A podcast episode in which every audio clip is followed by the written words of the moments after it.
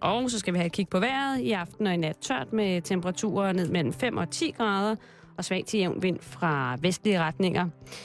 Nu får du en omgang halløj i betalingsringen med Karen Trørup og Simon Jul, og temaet i dag det er ond onsdag.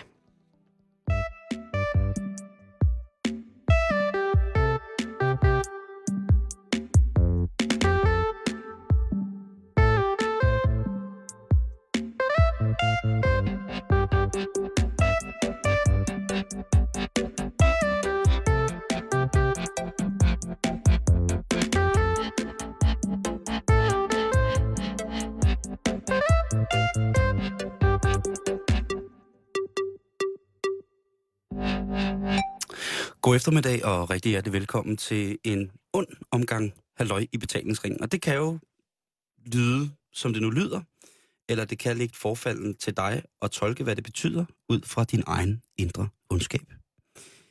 I mit eget indre, der vil jeg slet ikke ytre mig på radioen om, hvad det betyder. Men i henhold til, øh, hvad det kommer til at handle om i dag, så er det jo sådan, at vi her i programmet har snakket en del om, eller i hvert fald rundet emnet, Peter Lundins økse og hans vinkelsliber, betegnet som morvåbnene i sagen om Peter Lundin øh, for cirka 20 år siden, hvor han jo altså... Er 12 år siden? 12 år, ja, undskyld, 12 år, vælger at partere, altså dræbe og partere en, en mor og hendes to unger. Børn.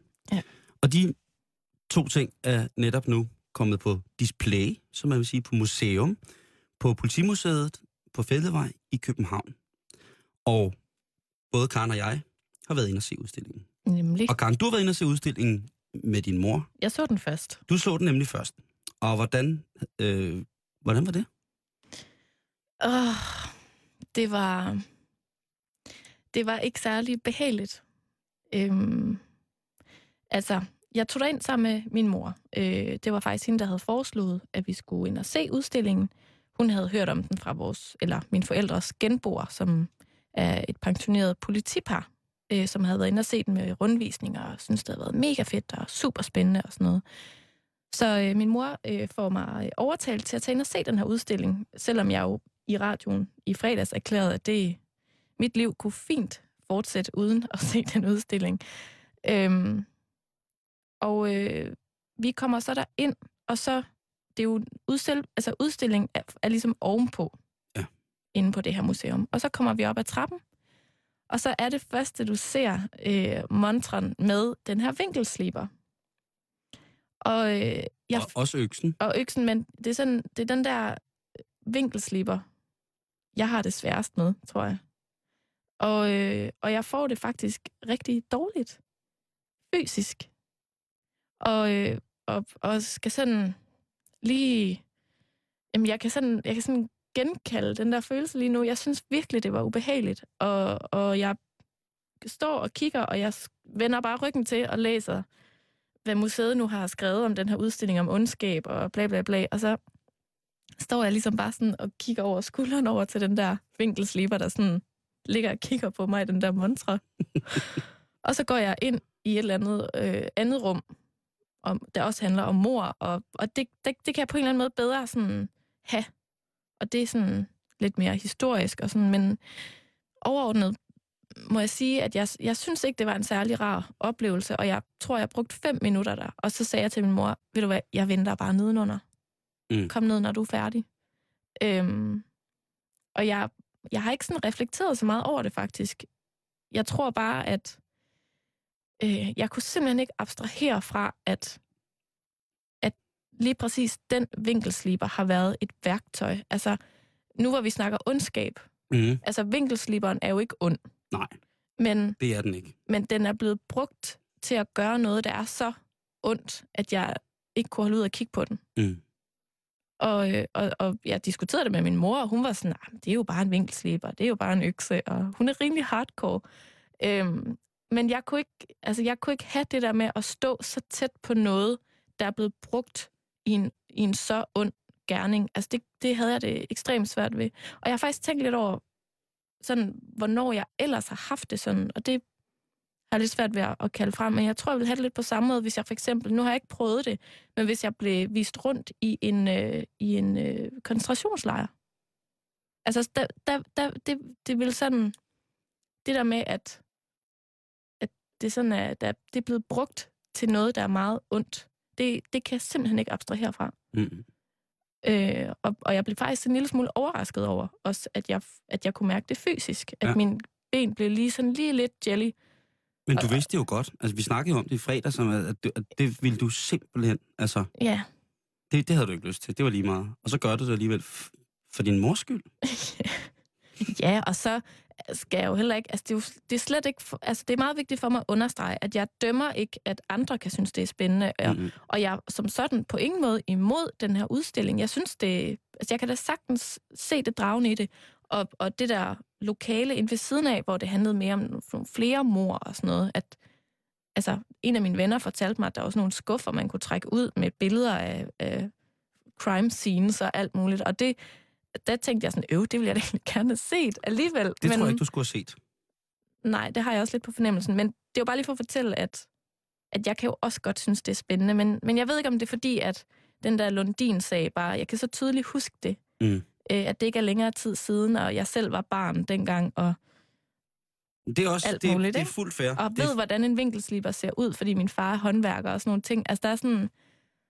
Din far er præst. Jamen, han er faktisk uddannet møbelsnedker, så han har utrolig meget værktøj i sin kælder. Ej, er det ikke lidt forsøgt? En præst og møbelsnedker. Og det havde været værre, hvis han var tømmer. Nå ja, der er en forskel. Der er en forskel. Finesse håndværksmæssig detaljering. Jamen, så jeg tror bare, det er sådan det der... Jeg ved godt, hvordan en vinkelsliber ser ud, og det der med, at man hørte så meget om, hvordan den var blevet brugt, og sådan så... Mm. Puha. Ja. Men hvad, Og- synes, hvad, hvad synes du? Jamen, jeg, øh, og det er jo så måske, at jeg er jo fuldstændig vild med sådan nogle ting. Jeg synes jo, sådan nogle ting er virkelig, virkelig interessante.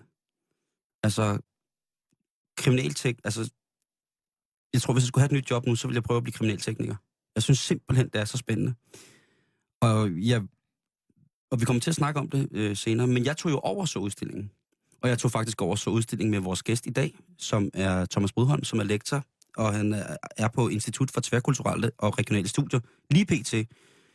Øh, men han har også arbejdet hos øh, DS. Vi skal måske lige sige hej. Hej Thomas. Hej. Hej, Og tak Thomas. fordi, at, øh, tak fordi du vil komme.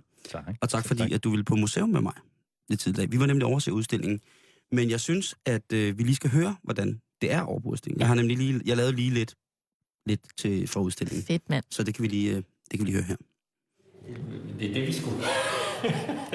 Vi er nu øh, gået videre i en af de, øh, de store udstillingsmonstre, der er her i, øh, på udstillingen på Politimuseet på, øh, på Fældevej i København. Og der er altså en gennemgang af alle mulige vanvittige sager. Men vi diskuterer jo her i programmet om forskellige ting, men blandt andet om det for så vidt forsvarligt etisk moralsk at have Peter Lundins morvåben, øksen og vinkelkliberen udstillet. Det har der været meget disput om. Men i hvert fald er det sådan, at på museet her, der har der jo været i mange år udstillet de mest fantastiske effekter i henhold til forbrydelser i Danmark. Og nogle af tingene ligger altså her i skuffer. Og det er altså græsbørstige sager. Der vil jeg sige, der er vinkelsliberen og øksen ingenting. Her er der altså billeder af direkte fotografier af de mennesker, som er blevet dræbt. Altså morofferne selv er der billeder af her. Nå, men øh, nu står vi så i, i det famøse rum med Peter Lundins økse, og jeg må ikke kysse den, men jeg må kigge på den. Og det er en øh, håndøkse af mærket Helgo, og den har et lyst træskaft og et rødt hoved. Og den er ligesom stillet op på sådan to ben, så den ligesom er lidt svævende i den glasmonter, som den nu engang er udstillet i. Og ved siden af er der så vinkelsliberen. Og øh, man kan se på vinkelsliberen, at der normalt jo er øh, håndtag på, som synes at være ommonteret. Og så kan man se, at selve slibeskiven er, er godt og grundigt brugt. Og der skal jo ikke meget fantasi til at tænke, hvad det er, at den har været igennem. Begge effekter her, eller begge, både økser og vinkelsliber, er udstyret med numre, som jo så sikkert er bevismaterialnummerne. Og de er også, kan man sige, måske desværre rigtig, rigtig godt rengjort. Jeg prøver lige at lugte til glasset. Nej, der er ikke, ikke nogen, nogen mærkværdig luftforskel, luftforskel fra udenfor. Det vil selvfølgelig også være lidt mærkeligt. Det kan også være, at det bare er mig. Men det er altså en økse og en vinkelsliber, der er udstillet i det her rum. Og øhm, handler altså om ondskab her. Men jeg er meget fascineret af de her to ting. Jeg synes, det er uhyrligt at tænke på, hvad de har været med til at skabe for et punkt i den kriminelle, kriminelle historie i Danmark, men det er fandme fascinerende at se på.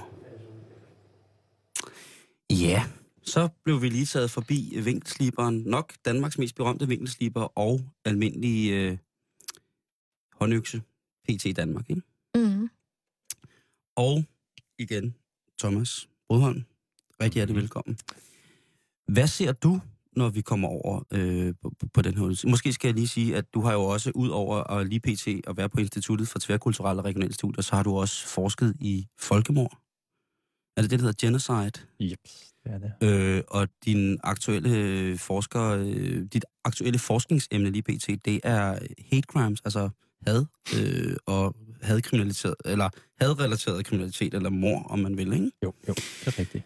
Øh, og det er jo to ting, som i hvert fald i, i min optik indeholder forholdsvis stor ondskab. Mm. Men hvad får du ud af, da vi er på, på museet i dag? Vi ser jo den her økse og den her øh, vinkelsliber, som ligesom er udstillet. Jeg, jeg er jo nok lidt arbejdsskadet netop af at have arbejdet en 10 år med, med spørgsmål, også etiske spørgsmål, der handler om, hvordan kan man, vi har den her årlige Auschwitz-dag også i Danmark, ikke? hvordan kan vi tilrettelægge den dag på Københavns Rådhus, så det er værdigt for alle parter, hvordan diskussioner også om museumsudstillinger øh, rundt omkring i verden, så jeg kigger nok på det med en lidt anden måde som, som forskeren, ikke? og ser, også gør de sådan og sådan, og sådan kunne man også gøre det. Så jeg tænker, jeg bliver nok ikke, jeg bliver ikke voldsomt øh, rørt af, ikke i den her omgang, af vinkelsliberne og øksen. Jeg bliver faktisk mere rørt af nogle af de øh, gamle øh, udstillinger, altså de, de ældre udstillinger, hvor at der er netop de her træk ud skuffer, øh, som trækker ud, og, og nede i den der skuffe, der er der så også billeder, man ser et billede af et, øh, et, et, et, et, et ansigt, et hoved, der er blevet hakket halvvejs over, og så kigger man op på det nummer, der matcher med billedet, og så ser man det strygejern, der er blevet brugt til at gøre det. Så der får man helt konkret historien og billederne, der relaterer til det mere omfattende, forfærdelige kompleks, som, som objektet eller genstanden, øksen, strygejernet, strikkenålen, hvad end det nu kan være, er relateret til. Men jeg kender godt, jeg kan godt forstå øh, Karens oplevelse, jeg kender også godt øh, din, Simon, oplevelse øh, fra, fra rejser blandt andet til tidligere udryddelseslejre i Polen. Og der vil jeg nok sige, der, der har jeg, nu har jeg i min tidligere forskning relateret til folkedrab primært arbejdet med problemstillinger vedrørende overlevende og ofre. Og det, er det er måske også der, jeg så har min primære berøringsflade med nogle af de her ting. Jeg kan i hvert fald huske for eksempel øh, i, i lejren Majdanek i Polen, at gå rundt i sådan nogle store, tomme barakker, øh, fyldt med sko. Og der er helt mørkt, lyset virker ikke. Der er sådan nogle primitive trådhegns øh, øh, skabe. Og inde i de skabe, der er de proppet med sko. Jeg kan sådan huske at gå rundt der i mørket, omkring de der sko, ikke? Og man, man prøver det, altså ufatteligt. Vi var på en tur med det her Center for Holocaust og Folkedrabstudier, hvor vi dag efter dag besøgte lejr efter lejr. Og man går der og prøver at sætte sig ind i sådan, for, få en snært af en forståelse af, hvad var det her for noget? Hvad var det, der skete? Og så, så kan jeg huske at stå ved de der sko, og sådan forsigtigt med en finger, sådan lige røre ved en sko. Så jeg kender godt, at der, der, der, der er en form for, for aura øh, ved de her genstande. Og det kan være noget, vi prøver at bilde os ind, at vi kan få en kontakt til det, der sker. Men det, det er måske nemmere, når det drejer sig om indføling og empati med de, med de døde, med offrene, øh, hvor det ikke er så meget fascination, men øh, medlidenhed, øh, redsel, chok. Ikke? Og, og der er det spændende her jo, og der er det jo så gerningsmændene. Og der, der synes jeg det egentlig, det er interessant, øh, at der måske er sådan en ny udvikling, eller der kører flere trends på i gang hele tiden, men, men i mange år, der har, der har den offentlige pointe i forhold til gerningsmænd, der har ansvaret for de mest uhyrlige grusomheder, det har været, at vi skal forstå, at de er mennesker som du og jeg. Så der er adskillige titler, der handler om ondskabens banalitet, eller almindelige mænd, hvor man følger de her helt almindelige mænd. Det er en gennemsnit af, af den tyske befolkning, der nu kommer ind i den her politireservebataljon, og de kaster op, og de brækker sig første gang, de skal slå folk ihjel, men de lærer det. Øh, det er helt almindelige mænd. Og det er også derfor, vi får det undergang med Hitler, så vi skal se ham som menneske, og så vi skal væk fra demonisering. En demonisering, som man til gengæld kunne se i Danmark, for eksempel Kiosbasker fra 1945, hvor Irma Græse, den sadistiske lejervogter for helvede, bliver beskrevet som det her blonde bæst af vilddyr. Ikke? ikke et menneske. Hun er nærmest horn, der er på vej ud af ørerne, hvis det. Uh, men, men, men så er der så fra demonisering til menneskeliggørelse. Og hvad er det så? Hvor er vi så nu? Ikke? Ja. Fordi så er der sådan ligesom nu måske øh, en, også en, en, en fascination det er jo, genstanden knyttet mm. til de her det er, jo, det er jo det, der rammer mig. Ikke? Det er jo, jo fascinationen af det her, de her uhyrligheder. Ikke? Men jeg tænker også, nu snakker vi nemlig om det der med, nu, nu fortæller du, at øh, vi har en, en Auschwitz-dag, og det, det lyder i mine ører øh, rablende galt. Men jeg ved jo også godt, det er for at, ligesom, at, at mindes de mennesker, som der ligesom blev, blev udryddet, og man skal ligesom, det skal, må ikke gå tabt det her, vi må ikke glemme og sådan nogle ting og sager. Jeg tænker, hvis, hvis, man er, hvis vi går tilbage til Kriminalmuseet, eller Politimuseet, så er der rundt i de forskellige rum, øh, specielt i en af rummene, hængt tv-skærme op, hvor man går hen og rører, og så se små bidder af dokumentarer, der omhandler de forskellige kriminalsager, som der bliver vist frem. Men der er også en, der er også en helt skærm, som tilhører Peter Lundin-sagen. Og der bliver der, når man trykker på en af tingene, så står der, at man, øh, jeg kan ikke helt huske det ordret, men man i samråd med de nærmeste har, øh, har diskuteret om, hvorvidt der skulle vises billeder af det her, eller af nære sager omkring, øh, nære billeder, altså Peter Lundin med børnene, eller så videre, så videre. Men billedet, man trykker på, for at få det at vide, det er et billede af Peter Lundin, der leger med et barn.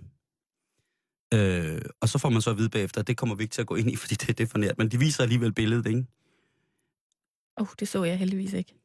Ja, det var måske meget godt, du ikke så det, Karen. Okay. Der skulle man lige ind, og så lige til venstre, og så kunne man lige trykke på sådan en, og det er egentlig ret. Øh, der er, en, øh, er der en, en kriminalpsykolog, som også udtaler sig omkring de forskellige ting og sager, som, som sker der. Øh, men nu taler vi også om, hvornår kan vi tillade os at, at gøre og udstille? Altså er der en tidshorisont? Fordi netop, som Thomas også fortalt, de billeder, som er til stede i den sidelæggende udstilling, har været der i rigtig, rigtig mange år på Politimuseet.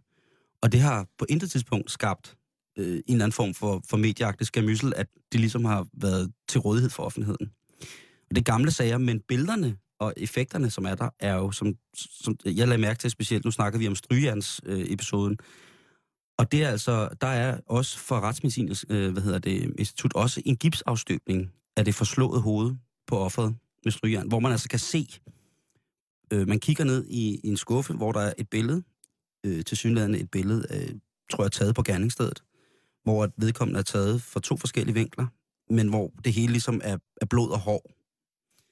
Men på gipsafstøbningen, der ser man jo altså strygemærke, strygejernsmærkerne ser man simpelthen i afstøbningen, i huden, og ind til, at, til den brækkede næse og til den indsunkne øjenhule. Altså man ser de her lesioner. Øh, og øh, der bliver jeg helt vild og tænker, det var dog vildt, at man udstiller det. Men øksen og vinkelsliberen er, er det, som der er omdrejningspunktet. Ja. Men hvor med alting er, så hører det til et kriminalhistorisk perspektiv, som jeg synes, vi som, altså det er jo en offentlig institution, Politimuseet.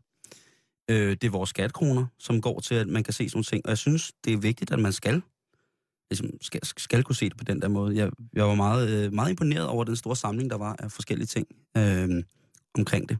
Ja. Men Thomas, jeg tænker på, når man nu går for eksempel og, og, og forsker i, i, i folkemord, og man er, nu fortæller du selv, I var i, i koncentrationslejre eller afretningslejre. Tænker man så på, altså, hvad, hvad tænker man om de mennesker, som ligesom har arbejdet der? Som har udført de her forskellige, forfærdelige gerninger? Er det noget, man beskæftiger sig med? Ja, Fordi der, ja. Ja, der er selvfølgelig et årtier af studier, ikke mindst i, i, i Tyskland, altså øh, af, af gerningsmænd.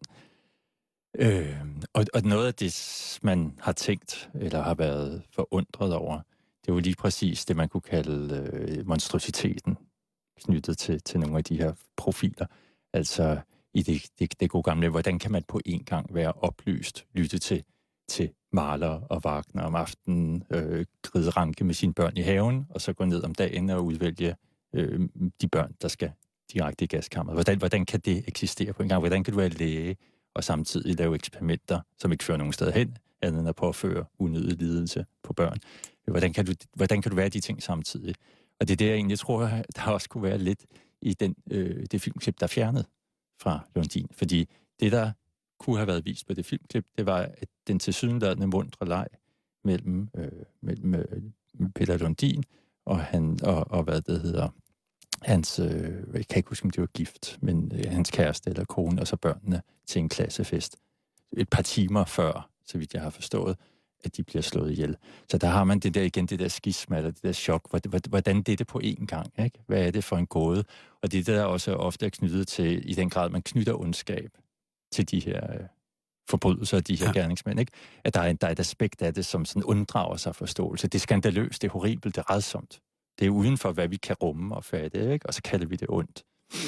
Øh, så så der, der er årtier af gerningsmandsstudier, og det mest berømte, eller et af de meget berømte, det er Hannah Arendt, der en filosof, der tog til Jerusalem i starten af 60'erne for at følge retssagen mod Adolf Eichmann.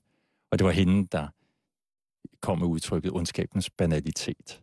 Og det var ikke for at sige, det var lidt uheldigt udtryk, fordi det kunne lyde som om, at man så siger, ondskaben er banal. Ja, lige præcis. Men det er det ikke. Øh, Det er den, de personer, der kan være delagtige i øh, hvad det hedder, udførelsen af, af, af ekstremt onde gerninger, øh, grusomme gerninger, kan i sig selv være drevet af banale motiver som øh, lydighed, øh, agerighed, øh, disciplin, Jalo- jalousi jalousi. Ikke? Ja, er i hvert fald et meget ja.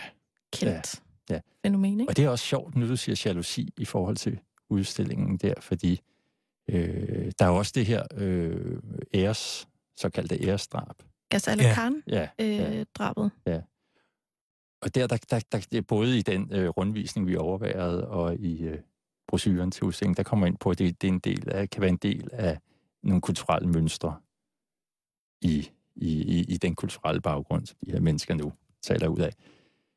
Og det er egentlig sjovt, hvordan kulturkortet øh, lige pludselig kommer på spil der. Ja. Men netop ikke for eksempel, man kunne lige så godt sige, at øh, jalousidrab i nordvesteuropæisk sammenhæng er en del af vores kultur, åbenbart. For dem er der rigtig mange af. Mm. Øh, og det er, en, det er en mulighed, det er en tanke, det er noget, vi, vi, vi opererer med, ikke?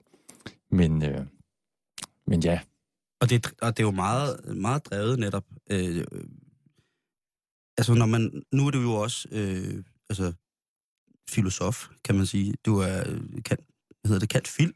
PH. er Plip. PH Plip. PhD i filosofi. Ja, det er filosofi. Og øhm, der tænker jeg også på, at ondskaben, som driver, altså der er jo mange, øh, øh, nu da vi snakkede i telefonen i går, der snakkede nogle Platon for eksempel, øh, omkring det der med at se ind i, i, i mennesket, når det går fra, fra filosofi til ideologi, og fra ideologi til at blive til, en, til sådan en dreven, at, hvor at, at hadet bliver en eller anden form for, for, for drivkraft i, at øh, det som de mennesker, som ikke tillægger sig den ideologiske holdning, som man gerne vil have, de skal tillægge sig til, ligesom ikke kan have plads i samme rum, eller på samme jord, eller i samme by som en selv. Ikke? Så man begynder at virkelig rode sig ud i nogle ting, som omfatter, du snakker også selv om lydighed, og snakker om, at jamen, hvis ikke, at I kan adlyde det her, som ud fra mit ideologiske synspunkt er, så begynder det ligesom at blive en maskine, som, som fordi det ikke vil magte ret, så skal de ikke være her, så skal de udslettes. Mm. Øhm, og der tænker jeg bare på, om for eksempel Peter Lundin, at den familie, som ligesom er blevet rørt af at få taget, øh, altså den familie, som moren og børnene tilhørte, kan man sige. Tror du, at de nogensinde har kunne eller er blevet forklaret, hvad en eventuel bevæggrund for, hvad Peter Lundin har gjort. Øh, tror du, de nogensinde har fået det forklaret? aner det ikke. Nej.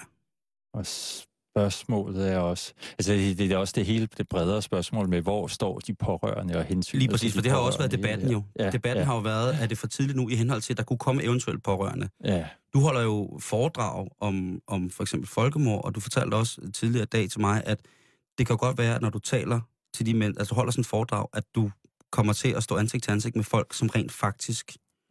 Vi, altså, folk, hvis liv rent faktisk har været blevet påvirket af, af, af sådan noget der. altså det, det vi skal passe på med i vores fascination, er det ekstremt onde, Mm. det grusomme.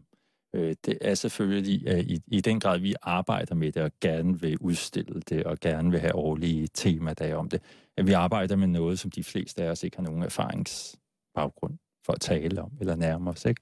Altså kan vi komme til at behandle det nærmest som sådan netop rent fascinationsinteresse. Det er interessant, det er spændende, og så videre. Men i jo højere grad du har konkrete erfaringer knyttet til det, vi kalder ondskab, ikke? Ja. jo mindre spændende bliver det. Det er ikke spændende, det er ikke interessant, det er grusomt, det er forfærdeligt, Mm. det, det er kedeligt også, ikke? Og det, øh, men, men jeg tror, at I, jeg kan huske, at jeg selv skulle vælge en forside til en bog, som handlede om den her Auschwitz-dag, den her årlige temadag, der kom i Danmark til, til Danmark i 2003. Øh, at der, er det, den, bogen er en diskussion af, hvorvidt skal vi have sådan en årlig dag i Danmark, og hvordan kan den foregå, og så videre. Og så, så fandt jeg det her øh, fotografi, taget af russerne, da de kom til Auschwitz-Birkenau i januar 45. Og foregår den 27. januar, så jeg tænkte, åh, det passer rigtig godt. Og der var sne på billedet, og det hele er roligt, flot komponeret og sådan æstetisk lækkert. Øh, og samtidig kunne sneen også være noget med historiens år og lag henover i rendring, og kan vi huske det, og så videre. Og så jeg synes det var super fedt øh, forsidefoto her, ikke? Og så kom jeg til at læse noget af den holocaust-overlevende og forfatter Primo Levi, som skrev om, øh, hvordan det var at være i Auschwitz i januar 1945, hvor det billede er taget, og hvad sneen betød, og frosten, som på den ene side noget, der man døde af, det var så forbandet koldt, men på den anden side noget, der holdt sygdommen i ave. Og det slog mig så der, hov, hvad, hvad er det, jeg har, hvad er det, vi har gang i her? Vi har, vi har fingrene nede i noget, vi, hvor, hvor vi kan komme til, at vores, vores tilgang til det, vores beskæftigelse med det, bliver sådan noget, at billedet lækkert, passer det ind symbolsk osv. Mm. Men vi, hvor jeg bare slog mig, at vi skal hele tiden huske, hvis, hvis vi vil arbejde med virkelig, ikke, ikke film, ondskab i film og horror movies, men virkelig ondskab, som har ramt virkelige mennesker, og som har efterladt ødelagte liv, eller hele ødelagte lande og kultur, så skal vi hele tiden huske altid også at medtænke det konkrete, ikke? eller ikke mindst overlevende offers perspektiv. Men hvad betyder det så i forhold til sådan en udstilling, Ja, det tænker jeg også. kunne man Fordi, så sige, ikke? ja, fordi at, at, at øh, hvad hedder det, æstetikken er jo i højsædet i, i henhold til udstillingen af vinkelsliberen og øksen. De står jo virkelig flot som Fabergé-æg i ja. montre på sorte opsatser, omgivet af, af virkelig, virkelig, virkelig fint pusset glas. Der står de som relikvier på en eller anden måde, ikke? Det og, øh, mere, ydermere, så, uden at afsløre for meget, så kan jeg også sige, at i pjæsen, man får omkring ondskab til udstillingen på Politimuseet, så er der billeder af yderligere effekter, som har blevet brugt i henhold til Peter Lundin, altså et knivsæt og af øh, øh, faktisk to forskellige knivsæt, og så øh, en kødøkse også. Og de er jo nærmest, hvis det ikke var fordi, man stadig kunne se, at der var, øh, hvad hedder det, blevet støvet for, for, for fingeraftryk på, på, hvad hedder det, skæfterne af knivene, så ville det have lignet en, øh, en gavepakke, man kunne få i Ilums bolighus. Som at sige, øh, er, du også, øh, er du også glad for kød? Ja. Så er der her et øh, virkelig, virkelig dejligt trancheringssæt. Og sådan er det sat op i, hvad hedder det, i, øh, hvorfor er det så, hvorfor skal vi gemme de der ting, øh, det- som er, når det, når det nu er noget, der er så øjensynligt modbydeligt, at altså, Karen, hun får det jo, øh, stakkels Karen får det jo nærmest dårligt, ikke, derinde. Ja. Men hvorfor skal vi pakke det ind i det der æstetik og moral? ja. Fordi det er en kriminalteknisk, historisk et eller andet. Hvorfor kan vi ikke se, ligesom på ved de jeg der heller ikke, billeder? om Vi, om vi skal. Altså for det første, så skal man jo ikke få det godt. Altså hvis man kommer ind og gik derfra og siger, sikke en fed dag, jeg har i dag her, nu hvor jeg har været inde og se på mordet, ikke? så ja, det er der selvfølgelig nogen, Simon. Jamen, det, Altså, det, jamen, jeg Simon kan, undskyld. var meget tilfreds, da han kom tilbage fra den udstilling. Men, så, så tænker man, at... øh, Undskyld mig. Det er interessant. Ja, Simon, det må vi snakke om bagefter med dig. Men jeg kunne Jeg rigtig tror- godt tænke men- mig at spørge dig om noget. Du må Ja, gerne sige Jeg noget skal lige færdigt. svare på det, Ja. fordi det, det med tingene der. At, at jeg, for jeg har tænkt over netop, hvad, hvilken betydning kan de have. Mm. Og der kommer jo netop fra den anden kontekst med folkedrabene, Ja. hvor um, man bruger både i undervisning og netop på museer og udstillinger, man bruger genstanden som, som pædagogiske virkemidler, som, som symboler. Man bruger cyklon B-dåsen i relation til at, at, at tale om og fatte, hvad var det, der skete under holocaust. Der er et stykke her, en dåse, det er insektgift. Man bruger insektgift til at masse udrydde mennesker. Så det hele det industrialiserede aspekt af holocaust og hele det dehumaniserende og alt så videre, det, det kan man ligesom bruge genstanden til at tale om. Det samme med, med hvad det hedder, med Rwanda, med macheterne øh, som symbol for et folkedrab, der fandt sted i høj grad med, med håndkraft. Selvom det så igen også diskuteres, at det er nu et misvisende symbol, fordi i høj grad blev der i virkeligheden brugt patroner og sådan. Men, men der er ligesom noget i symbolet, der var også en sag, netop Eichmann-sagen der i, i Jerusalem. Der var der en overlevende vidne, som på et tidspunkt holdt, pakker et par barnesko op af sin taske og holder dem op. Og der kan se, og det, det, det bliver meget sådan effektivt symbol for, for en forståelse af forbrydelsens brutalitet og grusomhed. Mm. Og så spørger jeg bare mig selv, når vi så står og kigger på den der vinkelsliber, så har jeg, jeg, jeg, har, jeg har sværere ved at se, hvordan den i samme grad kan bruges simpelthen også øh, i undervisning pædagogisk ja. øh, til at være et symbol på noget øh, andet end at den brugte han altså. Så det bliver noget med vores, at vi, fordi de der med cyklon B-dåsen og så videre, det siger også noget om et helt samfunds eller et regimes logik og en form for ondskaben, nogle, nogle virkemidler. Det, det ved jeg ikke. Det her siger så for mig mere noget om vores interesse for den individuelle forbryders psykologi, ikke? og så bruger han de redskaber, han nu har. Men nu hvor vi snakker om den individuelle forbryder, altså hvis vi tager fat i Peter Lundin, altså er han så, hvis vi skal bevæge os op i filosofien, er han 100% ond, eller er han bare relativt ond? Hvis man skal snakke om ondskab som noget absolut eller noget relativt. Altså, hvordan, hvordan skal man, hvad for et markat skal han så ligesom have? Det er et godt spørgsmål, som jeg også nødig giver et svar på. Men det, det, det, det, det kommer i nærheden af en meget kontroversiel, eller ikke men en distinktion, som er meget almindelig mellem onde handlinger og onde personer. Og øh, ved øh, krigsforbryderdomstolen i Haag, der sagde de i relation til en dom over generalen øh, Kristik, der var medansvarlig for, for, for massakren i Srebrenica, der, der sagde dommeren noget højst usædvanligt for det sprog, der bruges i en strafferetlig domstol. Han sagde nemlig til ham, general Kristik, du gjorde dig medskyldig i ondskab, eller du indvilgede i ondskab. Du, du, det, du deltog i noget, der var ondt. Og det var radikalt, radikalt sprogbrug. Men tænk, hvis han havde sagt, general Kristik, du er ond. Du er et ondt du menneske. Du er et ondt menneske, ikke? Jo. Og det, det er en helt anden, det vækker helt andre. Altså, det, det tror jeg ja. aldrig nogensinde ville ske. Ja, det kan, nu skal jeg passe på, at sige, det kan, der er sikkert en eller anden amerikansk domstol, hvor at det er blevet sagt. Men, Men der, er også, der er jo kæmpe, kæmpe store kontroverser omkring altså lige præcis den diskussion omkring, hvad kan vi tillægge os at sige, ikke? Altså, Jamen også arv og miljø, ja, men det er ikke? altså, godt, er, er, vi, ja. er vi født onde, eller er det noget, vi bliver, og Ja, hvad, hvad kan det betyde? Det kan betyde så mange forskellige ting, ikke? og det betyder jo ofte, at det er meget forskelligt, hvis du ser på propaganda i relation til massakre og rygter om massakre og folkedrabspropaganda, så de andre, de er onde, og de er det for evigt, og de er det alle sammen. Og derfor skal vi slå dem alle sammen ihjel. Det er deres essens at være onde. Så mm. uanset om det er en baby, en bedstemor eller en militsperson, ikke? så er de onde. Og derfor har vi ret til at have dem. Og derfor er der ikke andet at gøre, end at udstøde dem. Der er ikke noget at tale om. Så der, der, der er en brug af ondskabsbegrebet, som er det, altså essentialiserende, siger man, ikke? eller som, som tilskriver hele grupper en bestemt forfærdelig egenskab, og som er åbenlyst uholdbar forfærdelig i sig selv. Ikke? Men så, kan man, så skal man så passe på ikke at gøre sig for hurtigt færdig med det, fordi kunne, kunne vi give en anden betydning til, altså hvad vil det sige, hvad kan det sige, måske i en mere oplyst forstand at sige, at en person er ond? Men så kunne man tænke, om det er ikke noget med, at han er det netop absolut eller for evigt, men i alt, hvad du har gjort, sige, du, nu, har du, nu er du så lige for et øjeblik en grusom morder, ikke? Og Værsgo. Du er stolt af det, du har gjort. Ikke? Ja. Du gjorde det med overlæg. Du vidste godt, at det, du ville gøre, havde ødelæggende konsekvenser for ja. dine offer og for de pårørende for offeret, og alle omkring offeret, ikke? Og du nød det måske endda ja, til en vis ja. grad, ikke? Jeg angrer det måske heller ikke. Du angrer det ikke. Og du har gjort det 10 gange. Ikke? Jo. Igen og igen.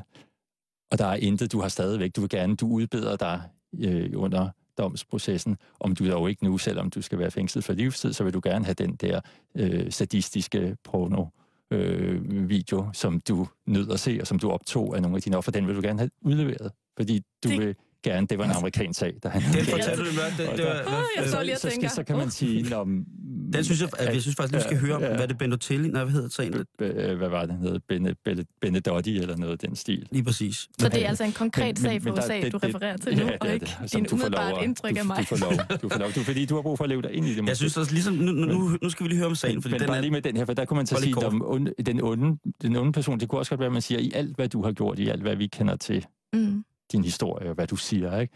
så har du en, en, en, en, sådan en, en stærk disposition til at ville og ønske og være stolt ved at påføre andre mennesker uheld, altså u, u, u, u, u, hvad det hedder, lidelse Skade. ikke? og skade. Så, og, og du vil gøre det igen og igen. Så du, du er ond. Ikke? Og du, der er et stort arbejde i. Der er ikke bare noget med, at du har gjort nogle onde gerninger. Nej, du, du har vist dig som forløbig, Jeg som ikke en, bare, der er ond. Ikke? jeg Så ikke hvis jeg skal fuld. ændre syn på dig, så skal du virkelig gennemgå det, der svarer til nærmest religiøs omvending. Ikke? Og, det, og det skal vi kunne se.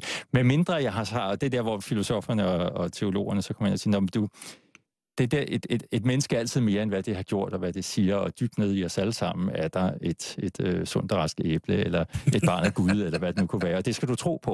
Og hvis du ikke tror på det, så begår du en fejl, dig, der siger, den anden mm. er ond. Ikke? Men det er sjovt omvendt, fordi jeg tænker altid, at man, man som udgangspunkt tænker det bedste om folk, men man ved, dybest inde er der noget ondt i os alle sammen. At det er tit sådan, jeg synes, man taler om ondskab, sådan, når mig og Simon For jeg- sidder og diskuterer, sådan om, er du ond? Jamen, jeg tror gør da vi godt, tit. jeg tror også, Så snakker vi tit om det der bæstet inde i os selv, som nogle gange titter frem, hvis man har fået lidt for meget drik, eller hvis man bliver rasende over et eller andet, eller sådan... Vi er meget langt fra at slå 10 mennesker ihjel, men, men det er Ah. meget sjovt at se sådan omvendt på det, at man som udgangspunkt tænker, der er noget skidt ved os alle, men inderst inde er vi alle sammen rene eller gode. Det er bare sådan en omvendt, et omvendt syn, jeg ikke sådan er blevet jeg tror, det, jeg for tror før. nogle gange, det er omvendt. Ikke? Fordi jeg tror jo, at der er, øh, der er noget der er noget latent ondt i os alle sammen. Og jeg siger jo ikke, at det skal udmunde sig i de forfærdeligheder og uhyreligheder, som vi snakker om her, vel? Nej, men den det er det, sag, jeg som, den sag, som, som Thomas fortalte om lige før, som vi prøvede så fint at overføre til dig. Øh, jeg kan ikke huske helt præcis, du må lige øh, i, i rette sætte mig, Thomas, men det var en mand, som på den mest modbydelige sadistiske måde havde dræbt en kvinde. Og øh, han havde så også øh, efter drabet valgt at øh, bruge det, der hedder, jeg vil betegne som voksenlegetøj på hende. Øh, dildoer og alt muligt. Stukket ind alle mulige steder. Og han bliver dømt for det her, øh, og han får en livstidsdom. Øh, Han bliver ikke, han bliver ikke øh, dømt til døden, men han får en livstidsdom. Ja. Og på et tidspunkt under sin afsoning, så beder han om at få sine bevismaterialer udleveret til eventuelt pårør, altså pårørende. Ikke? Altså, så, ja. Så beder han om at få... Altså, det var dildoerne simpelthen, som... Øh, Han sagde, jeg vil egentlig gerne lige have min dildoer tilbage. Han sagde det blandt andet, og det, var- det var også, at han havde, øh, hvad det hedder, voldssadistisk porno liggende, ikke? Og han, noget af det, han havde gjort, var, at, at øh, nu, nu, nu er vi har talt om ondskab, ikke? Så det bliver helt konkret, han havde, han havde øh, skamferet Ja. den her kvinde, ikke? Og, og, og skåret hendes bryster i små stykker og så videre. Og noget af den porno, han havde liggende, var altså, øh, hvad det hedder, brysttortur øh, og så videre med titler i den stil, ikke? Ja. Og det ville han så gerne have udleveret, eller ud, udleveret til nogle, nogle øh, hvad det hedder, netop nogle, nogle, noget familie, nogle pårørende. Og vi kom, ind på, vi kom til at diskutere det, fordi det er det her med de her genstande, det her Ja. bevismateriale. Hvem, hvem har ret til det, og, og, og hvor er offentlighedens interesse henne? Og der, der skønnede så den amerikanske øh, domstol, at de, de ville ikke, selvom det i sig selv ikke var illegalt materiale, flere af de her ting, han bad om, så ville de ikke udlevere det til ham, eller til hans pårørende, fordi det ville være at lade den krænkelse, som den her kvinde var blevet udsat for, og den lidelse, der var blevet påført hendes pårørende, lade den i en vis forstand fortsætte. Bevidstheden om, at han fortsat ville kunne nyde, også et fotografi af den kvinde, han havde slået ihjel, var afskyelig. Øh, og det, det, det Åh, var i, i, helt varmt herovre. ja. Jeg tror lige, jeg tager trøjen af. Og det var et Okay. artikel, som så i øvrigt handler om, hvilken rolle kan afsky spille. Ikke? Ja. Afsky er jo en, en tvetydig Meget. attitude, ikke? fordi den kan også bruges til alt muligt slemt. Ikke?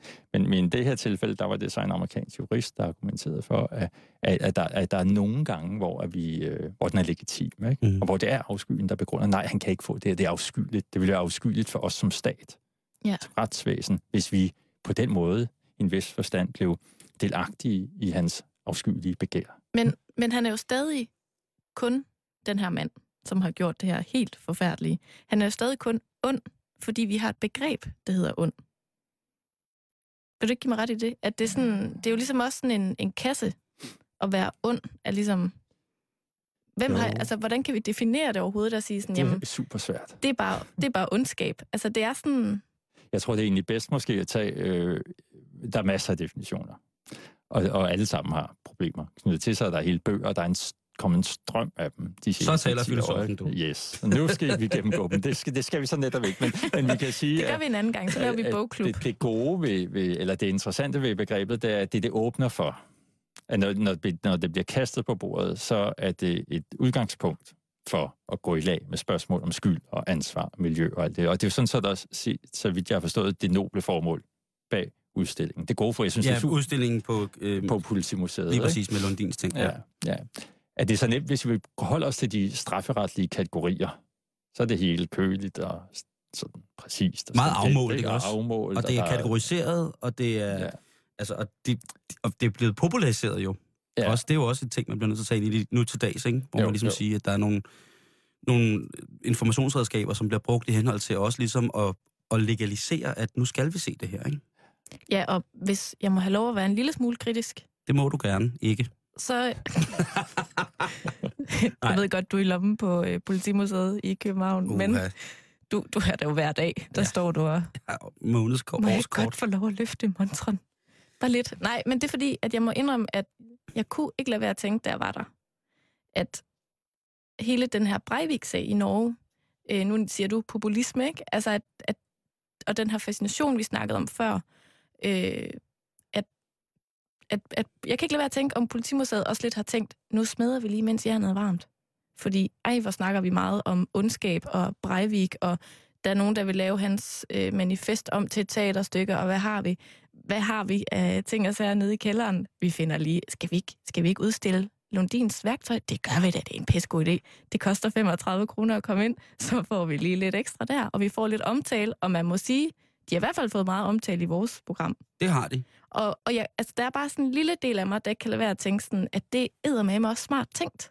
Fordi at konklusionen, eller konklusionen er måske lidt dumt at sige, når vi har En, en antagelse. en antagelse i, imellem os tre, er jo lidt, at hvad er det lige præcis, de her værktøjer kan? I, i, i henhold til den her mere sådan pædagogiske, og måske ovenikøbet sådan præventive øh, tankegang i forhold til, at man ligesom ikke skal, man skal ikke glemme de her ting, fordi at så gentager vi dem ikke. Øh, men altså, jeg synes i hvert fald, at vi strander lidt ved, at, at der ikke rigtig er nogen af os, der kan finde ud af, om, om det hjælper noget at udstille lige præcis Lundins øh, vinkelslipper og økse, udover at det, det er mega fascinerende.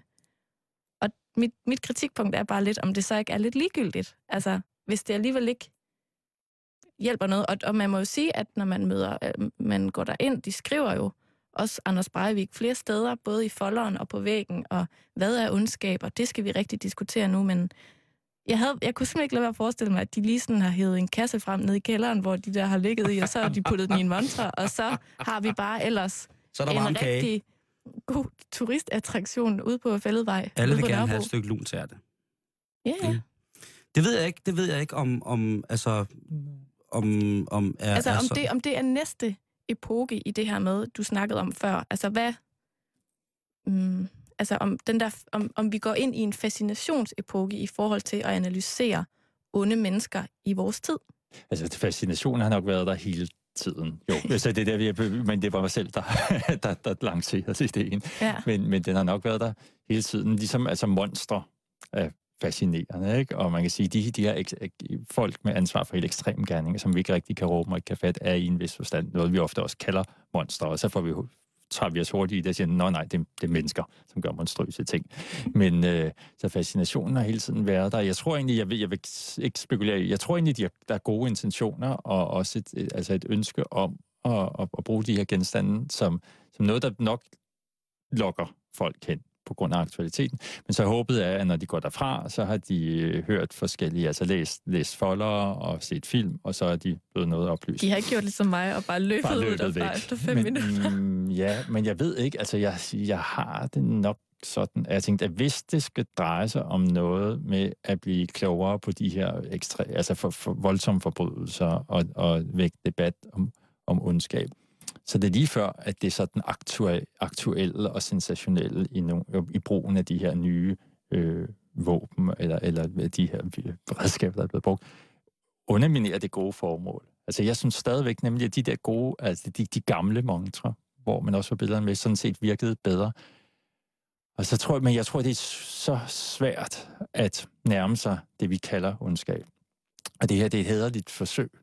Øh, men, men det er meget svært. Øh, og jeg ved heller ikke helt, hvis man ser på en del af de øh, små filmklip, man kan se, hvor Ja. eksperter udtaler sig, der, der er nogle af dem, men, men slet ikke de fleste, der er nogle, nogle få af dem, der kommer ind på ondskabsbegrebet og hvad man kan forstå ved det. Og der savner jeg egentlig lidt fokus. Altså hvis, hvis formålet er, at det Fordi skal handle om, udstillingen hedder Ondskab. Ja, og selvfølgelig er der også en foredragsrække og sådan, men det var alligevel de færreste, der også går til den. Så jeg kunne egentlig godt have tænkt mig en udstilling, der i højere grad indarbejdede diskussionen af selve ondskabsbegrebet i udstillingen. Og hvad vi føler. Ja, Altså, der er jo en basal hu- human sådan, følelsesting, hvor vi ligesom skal danne os, eller hvis man ikke har den, så skal man i hvert fald have provokeret sin empati i hændelse, man går ind og ser tingene, ikke?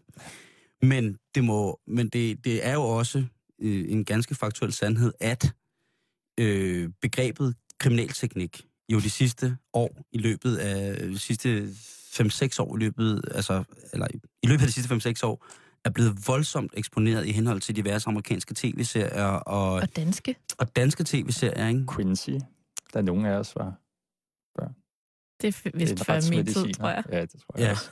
Men at det har jo, øh, altså, øh, Sherlock Holmes, altså det. hvis man endelig bare skal, skal tage Ja. det med, ikke? Altså, øh, interessen, interessen for mor har i den brede offentlighed altid været der. Og er det så en, er det så en, en generelt udtryk for, at vi som mennesker bærer en latent ondskab, fordi vi interesserer os for det? Altså, kan jeg vide, om der er nogen, der går ind på den udstilling, for ligesom, du ved, Og få noget inspiration? hvis jeg, nej, eller måske bare for at teste. Hvis jeg nu går ind og kigger på den her udstilling, kan jeg så mærke, om jeg har noget potentiel ondskab indeni. Så synes, jeg jo, at, så synes jeg jo, at man er ond fra start af, hvis man gør det. Hvis man altså, tænker, at man sådan, jeg skal lige ind og mærke og se, får jeg lyst til at, at tage den der økse op i hånden, eller synes Du jeg, det mener, er at man nederen? går ind på, på politimuseet, og så når man ser Pelle Lundins økse, så sortner det for øjnene, og så vågner man 20 timer efter med blod over det hele i en baggård i, i Svinucci. Ja, med mindre, at der kommer sådan en lille vibreren ved øjet, der siger, uha, ej, jeg må hellere, jeg må hellere lige gå lidt videre i udstillingen og se noget om nogle gamle politidragter, eller et eller andet. Det, det tror jeg, det, det vil jeg Altså, da, man- det simpelthen da ikke håbe. At man får en eller anden advarsel om, at sådan, det her er sådan, det, det er lidt for lækkert. Altså, der er jo i hvert fald en enorm fascination i det hele taget af, af, af våben, altså i, hos mange. Jo, Og- og- jeg, prøver, jeg er skyldig i alt. Jeg er det dårligste eksempel på, hvad sådan et politimuseum gør ved folk. Det vil jeg lige så Ja. godt. Fordi jeg går derfra sådan helt, som om jeg har set et afsnit af rejseholdet, plus CSI, plus noget historisk om en, om, om en gammel øh, politimorder. Jeg har set det hele på samme tid, men jeg har været tæt på nogle, nogle effekter eller nogle objekter, som har Mhm. været med i det der. Jeg synes, det var skide interessant. Ja. Øh, men jeg har måske også en lidt forskruet tilgang til det. Ikke, at jeg nogensinde kunne tænke mig at gøre det, men jeg synes bare, det er Du har voldsomt vel ikke en interessant. forskruet, du har bare en, en, en kult, kultiveret, kunne man nærmest sige, tilgang til det. Du har den tilgang til det, de fleste af os har. Vi, vi kender det netop gennem tv-serier, øh, gennem øh, film, gennem romaner, litteratur, teater, ikke? hvor vi møder ondskaben i dens æstetiserede, kan man sige, eller fiktive form, og hvor ondskaben er spændende, og hvor vi nok kan blive rørt og chokeret, og vi kan gyse, og vi kan, kan græde, men vi er ikke blevet traumatiseret. Vi rejser os af biografstolen, går ud, og så skal vi hen og have spise noget eller have en øl, ikke? Eller sådan noget. Så Ja. pyha, det var hårdt, ikke? Og, men, men næste dag er vi på arbejde igen. Sådan er det ikke Nå, men i, i, i virkeligheden, så kan man sige. Men skal man have det dårligt, når man ikke får det sådan lidt mærkeligt? Ja, ja, jeg synes, du måske skal have det lidt. Så det, det, jeg, har det, jeg har det altid lidt skidt, Thomas. Ja, ja, men Nej. det, det, der kan være det væsentlige, det er det der med, at der, der, vi taler om horror, for eksempel, om redsel, mm. ikke? Øh, i to helt, helt forskellige kontekster. Den ene, hvor er det horror movies, vi går ind og ser øh, et eller andet øh, Twilight, helt, et eller andet. Det er engang særlig rædsomt, det er bare Ej, kedeligt. Twilight, det er bare synes, dårligt plæk. det er ret dårligt. Men der, der er i hvert fald... Det er, even, det er næsten eventyr. Ja, men så er der den anden redsel. Altså den redsel, hvor at, at man falder om på jorden, ikke? og hvor man, man, er, man, er, man er lammet, og hele ens øh, moralske verdensbillede, hele ens syn på, hvad mennesker kan finde på at gøre mod mennesker, Mm. det eroderer og falder fra hinanden. Og man er bare slået af redsel ikke? Over, over konfrontationen med, hvad der kan ske i verden, hvad der er muligt. Ikke? Og det, vi bruger det samme ord, og, og hvad det hedder. Jeg tror, mange af os øh, bliver måske drevet til ondskab, altså udstillinger, øh, film osv. om ondskab, fordi vi kender det primært fra den der øh, den æstetiserede form. Ikke? Ja. Øh, og det, den er bare så langt fra det, vi så, når vi så bruger ordet ondskab om, om øh, massakre og om mord, ikke? Og, som, jeg, som vi også talte om tidligere, så øh, så jeg for nogle år siden en, en øh, amatørvideo optaget af en øh, paramilitær enhed øh, på Balkan, øh, hvor man øh, ser henrettelsen af en øh, mindre gruppe muslimske mænd. Og det var så underligt at sidde og se det. Det, det var bevismateriale, ikke? Og vi ser det jo som forsker, og, og har en, en grund til at gøre det, og formidling, og jeg ved ikke hvad. Men alligevel. Og det, det var så en, et, et stykke film, som er fuldstændig uden de, øh, uden lækker kameraføring, uden musikunderlægning, uden noget som helst. Der står en mand og ryger en smøg, og man kan ikke rigtig få øje på dem, men lidt væk er der fire mænd, der sidder i grøften, og der sker simpelthen ingenting. Og den varer nogle 20 minutter, og man tager næsten mig selv i at, at kede mig lidt. Fordi vi er jo vant til at se det her fra den æstetiserede version, hvor der højst går to minutter før hele den her actionpakke, den er gennemført. Og, men, men, mm, og så lige pludselig er de døde. Pang, pang, pang. Så ligger de der, og så går de videre. Så står vi. Og det, det, så, så jeg tror, vi skal... Det der, det, der må være kunsten for os, uanset om det er temadage om folkedrab eller museumsudstillinger om ondskab, det er måske fair nok, ja, at lokke folk hen på det lidt sensationelle, eller på, på noget, der taler til noget, som har en krog ned i nutiden, ikke? som får, får dig op af stolen og derhen og kigge. Men når du så går derfra, ja. så er du blevet bevidst om, at der er noget mere, end det du lige tænkte. Ikke? Mm. Øh, og hvis ikke, hvis ikke du går derfra med det, hvis du, hvis du har samme sådan fascination blot, når du går derfra, Simon, Ja, men det, så, det, så, så, så, så har vi i hvert fald nok udstillingen som en offentlig institution, der skal, hvor, hvor det er seriøst, ikke? og hvor man kan Mm. sige, skal vi vise det her? Ikke? Fordi så, det, jeg tænkte, det, det behøver jo ikke at være sådan, at man kan sige, at pårørende til folk, der er blevet slået ihjel, hvis man viser nye ting, skal nødvendigvis kunne gå ind og se udstillingen. Der er en offentlig interesse måske, men den skal, den skal dele med dulen, så være der en offentlig Ja. ja. interesse. Ikke? Og så kan man sige, hvis de pårørende, hensynet til de pårørende kan jo komme i spil på den måde, at man kan sige, at at det skal kunne være sådan, at hvis at, at, øh, at man som pårørende skal kunne ville, at sådan en udstilling finder sted i vores samfund. Man skal ikke nødvendigvis gå til den, men man skal kunne, kunne, burde kunne godtage den. Og det, det skulle man så kunne, for så vidt den er værdig, respektfuld, oplysende, seriøs. Ikke? Ja. Og ikke endnu en tur igennem sensationspressemøllen, fordi så kan man sige, ja, det er ting, der allerede har været udstillet eller vist på forsider af presse og så videre. Ikke?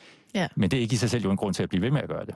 Så forskellen skulle netop være, at når vi ser det den her omgang, så kan vi også som på, der er jo også mange pårørende, der har et ønske om, at det, der er sket, skal anerkendes og ses og huskes ja. Ja. og ikke glemmes. Ikke?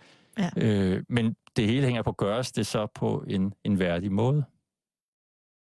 Altså, jeg, jeg synes jo, at det er, det er øh, med, med alt spøg og skæmt så synes jeg, det er meget vigtigt, at vi har de her, øh, at vi får fortalt og får sat billeder på det. Også fordi det er blevet et informationssamfund, hvor vi alle sammen har alting så tæt op i hovedet. Man kan ikke tænde fjernsyn eller radio uden at høre eller se altså monstrositeter, som jeg synes, det jo er, ikke? Øh, man glemmer øh, lige pt, jamen altså, den, de, de syriske styrkers øh, nærmest folkemord for to uger siden, ikke? Altså, hvor det, det, det nærmest er, er befalet, at de skal nærmest nedskyde 90 mennesker, eller hvor meget nu er øh, forfærdeligt, ikke? Jeg synes, det er vigtigt, at man, men også, at vi jo selvfølgelig har den her, øh, den her udstilling. Og det er jo ikke kun freaks som mig, som synes, det er overdrevet interessant, og vil læse meget om det, og vil, alle artikler, der kommer ud, og, og ligesom går ind i det og tænker, wow, det er da... Fordi for mig der er det også en, en interesse for, hvad det menneskelige sind kan kapere og bestå med. Altså, hvad, hvad skal vi, altså massemorderne og, og de der monstrositeter, og hvad, hvad, altså, så er det lige pludselig en helt anden diskussion, som er meget længere, som er den diskussion, der hedder den absolutte og den relative ondskab. Ikke? Ja. Altså, men jeg synes, øh, jeg synes i hvert fald, at den her udstilling er, er værdig omkring de der to ting. Altså, der, der er mange ting, som er lidt mærkelige, men, altså, eller, så, men jeg synes, den historiske udstilling derovre er i virkeligheden... Øh, Ja, bestemt. Ikke? Man, man, man kan sige, at noget af, altså hvis, hvis noget af problemet ved det, vi kalder ondskab, det drejer sig om empati.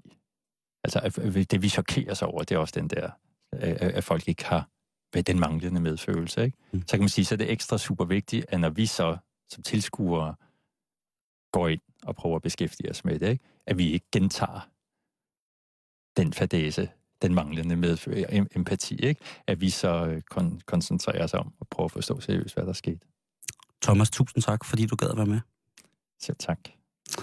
Karen, Ja, Simon. der er et dejligt portræt i morgen.